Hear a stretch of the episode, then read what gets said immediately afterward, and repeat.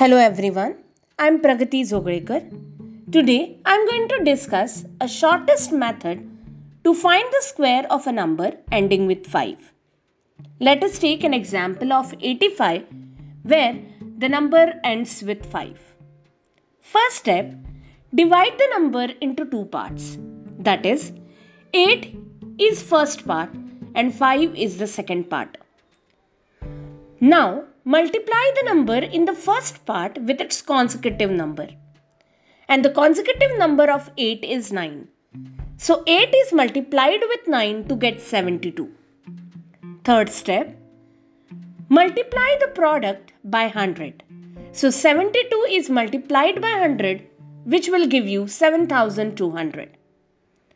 In the next step, you are going to square the second part and we know our second part is 5 which we are going to square as 5 square will be 25. And finally add the square to the above product. So 7200 plus 25 is going to give you 7225. So children, this is the shortest method to find the square of a number where the number ends with 5. Next, I'm going to talk about Pythagorean triplet.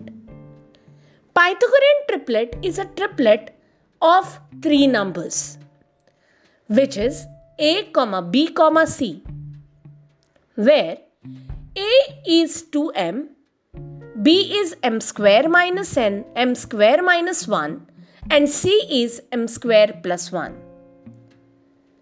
Children, here you should remember one thing that 2m is called as smallest element in Pythagorean triplet and m square plus 1 is called as largest element in Pythagorean triplet. Thank you so much.